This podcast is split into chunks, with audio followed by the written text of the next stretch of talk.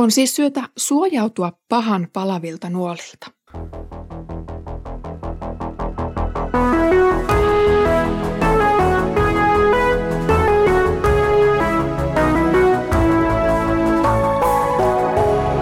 Kirjoitusten pauloissa.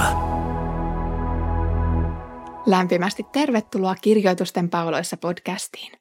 Olen Iida Halme kansanlähetysopistolta ja luen kanssasi Sakarian kirjaa. Edellisellä kerralla näimme, kuinka Jerusalem muuttui mitättömästä kaupungista koko historian keskukseksi.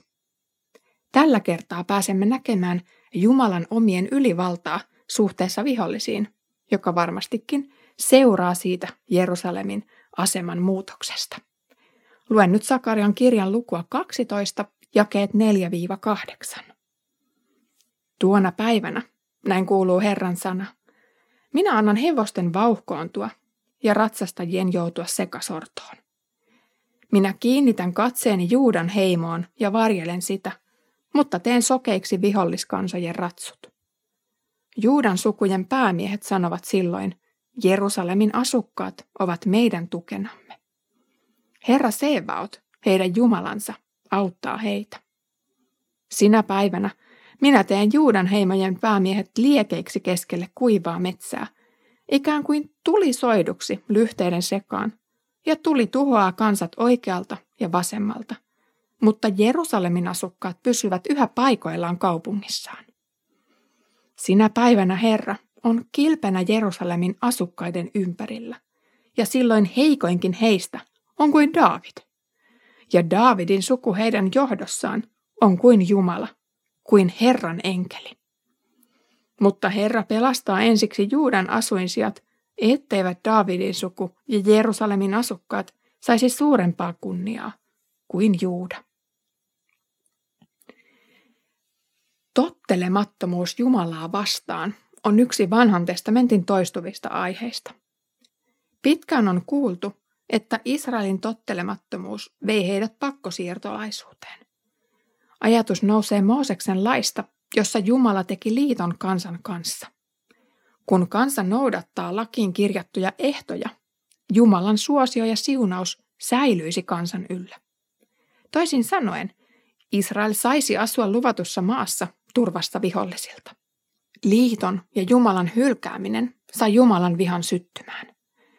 Edellisessä jaksossa kuultiin, kuinka Jumala juovuttaa vihollisensa jonkin sortin myrkyllä. Tätä pään sekoamista kuvaa myös Mooseksen viides kirja. Herra lyö teidät sokeudella ja hulluudella, ja te joudutte pois tolaltanne. Tämänkertainen profetia suuntautuu Israelin ulkopuolelle. Pakanakansat joutuvat sekasoron valtaan, koska Jumala sokaisee ja hämmentää niitä. Koko maailmalle siunaukseksi tarkoitettu Abrahamin helma muuttuu tässä profetiassa naapureiden tuhoajaksi. Israel kulkee ympäriinsä ruohikkopaloa kylväen ja pakanat ovat joutuneet sokeiksi ja kyvyttömiksi puolustautumaan. Mistä moinen ylivalta ja tuhon kylväminen oikein sai alkunsa? Teksti leikittelee katsomisen teemalla. Siinä missä viholliset ovat sokeina, Jumalan katse kirkkaampana kuin koskaan. Jumala varjelee kansansa kuin silmäteränsä. Jo aiemmin Sakarian kanssa opimme, että valitun kansan haavat satuttavat myös Jumalaa. Siksi kansan varjelu on elintärkeää koko maailman kaikkeudelle. Jumalan silmä on siis kiinnitetty Juudaan. Hän näkee kaiken, mitä Juudalle tapahtuu. Kaikki valtiaana hän voi myös estää Juudan onnettomuudet ja vihollisten aikeet. Herran siunauksessa rukoillaan, että Herra kääntäisi katseensa meidän puoleemme. Ja siihen on sidottuna meidän rauhamme. Ihmissuhteissa on tärkeää, että katseet kohtaavat. Se on kaiken kommunikoinnin lähtöpiste.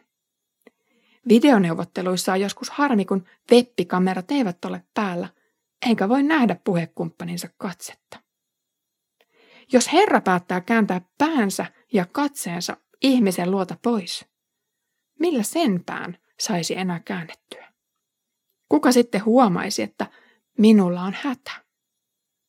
Jumalan olemus on muun muassa iankaikkisuus. Niinpä hänen läsnäolonsa virvoittaa ja antaa elämän, koska kaikki elämähän on lähtöisin hänestä. Mutta jos hän kääntää katseensa ja selkänsä minulle, olen tuhon oma. Jumalan viholliset sen sijaan joutuivat sokeiksi. Vaikka Herra katsoisi heitä, he eivät huomaisi, eivätkä voisi reagoida. Katse nimittäin tarttuu. Oletko koskaan koittanut kadulla katsoa vastaan tulevia silmiin? Itselläni on jostain syystä tapana pälyillä vastaantulijoita ja siten kerätä katseita. Ehkä luonnostaan etsin katsekontaktia, kuten pienetkin lapset etsivät. Äiti, kato mua, on varmaan yksi useimmiten kuultu lause lapsiperheissä. Nyt jos pakanat joutuvat sokeuden valtaan, yhteyden saaminen Jumalaan muuttuu hankalaksi. Vanhan liiton aikaan raja Jaakobin ja pakanan välillä oli selvä. Jos et syntynyt Jaakobin pojaksi, olit osaton tämän kansan omaisuuksista. Siten kaikki pakanat jäivät sokeiksi Jerusalemin temppelin rikkauksista ja syntien anteeksi antemuksesta sekä yhteydestä Jumalaan. He joutuivat palvomaan mykkiä, kuuroja ja sokeita patsaita jumalinaan. Jerusalemin ja Juudan asukkaiden onkin säästyttävä elinvoimaisina ja aistivina ainakin tiettyyn pisteeseen asti. Jumalan hyvä suunnitelma oli vapauttaa kaikki kansat Messian avulla. Ja Messian tuli syntyä valitun kansan keskeltä. Tämän profetian äärellä se Messias on vasta matkalla. Pakanoiden eksytys on myös esikuva. Päivän profetia nimittäin alkaa sanoilla tuona päivänä. On siis selvää, että ihan konkreettisena historian hetkenä ja kellon lyömänä alkaa tällainen taistelu, jossa Jumala on ylivertainen. Silmin nähtävässä maailmassa Jumalan vihollisiksi voitaisiin laskea lukemattomat pakanakansat muinaisen lähi Mesopotamian ja Välimerenkin alueelta. Uuden testamentin äärellä käy entistä selvemmäksi, ettei syy vaikkapa kuningas Manassen luopumukseen ollut kanaanilaiset perinteet ja kulttuuri, vaan synti, joka asui Manassenkin sydämessä. Paavali sanoo kalattalaisille, että liha ja henki sotivat ihmisen sisällä. On käynnissä jatkuva taistelu siitä, mitä ruumis tekee. Langetakko syntiin vai noudattaako Jumalan tahtoa? Synti on Jumalan ja kristitynkin vihollinen. Se viettelee ja houkuttelee ihmistä karkuteille, kuvainnollisesti siis Jerusalemin muurien ulkopuolelle. Ja onhan niitä vihollisia muitakin. Tämä seuraava onkin lähellä pakanakansojen teemaa. Uusi testamentti nimittäin opettaa, että maailma on Jumalan vihollinen.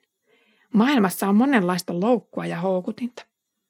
Johanneksen sanoin, ne ovat ruumiin halut, silmien pyyteet ja mahtaileva elämä kaikki ne himoineen. Toisin sanoen, synnin mukaan eläminen on hyvin samanlaista kuin pakanakansojen meininki. Itsekkyys, rahan ahneus, temppeliportot, lapsiuhrit ja Jumalan uhmaaminen ovat osa tätä. Taistelua käydään toki myös persoonallista pahaa vastaan. Emmehän me taistele ihmisiä vastaan, vaan henkivaltoja ja voimia vastaan, tämän pimeyden maailman hallitsijoita ja avaruuden pahoja henkiä vastaan, kuten Efesolaiskirjasta voidaan lukea.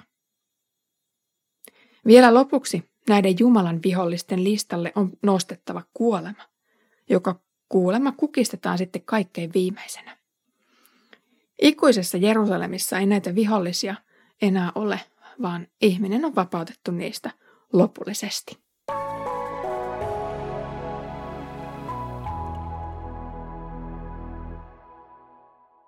On ilmi selvää, että kansan turvan ja voiman lähde on Herrassa. Herran lempeys ja varjelus kansansa yllä saa sen kukoistamaan ja voittamaan vihollisensa. Muinaiset tappiot filistealaisia tai babylonialaisia vastaan voidaan unohtaa, kun tämä aika ja viimeinen erä alkaa. Jerusalemin ulkopuolella on täysi hässäkkä päällä, mutta kaupungin asukkaat pysyvät tyynesti paikallaan. Lupauksen mukaan heikoinkin Jumalan kansan jäsen on tuossa vaiheessa kuin David. Historian menestyksekäs taistelija, joka päihitti jättiläisenkin Jumalan antamalla voimalla ja varustuksella. Synti, kuolema ja perkele taipuvat siis Jeesuksen veren ja voiton alle, joka omistetaan pyhässä kasteessa ja uskossa. Kiitos kun kuuntelit tämän kertaisen jakson kirjoitusten pauloissa podcastia. Saimme kuulla Jumalan omien ylivertaisuudesta, joka toki toteutui Jumalan avulla. Hän, joka roikkuu ja johon kohotetaan katse, paljastuunkin seuraavassa jaksossa sitten siksi todelliseksi Jumalan avuksi näitä vihollisia vastaan. Mutta siihen asti Herramme Jeesuksen Kristuksen armo, Isän Jumalan rakkaus ja Pyhän Hengen osallisuus olkoon meidän kaikkien kanssa. thank you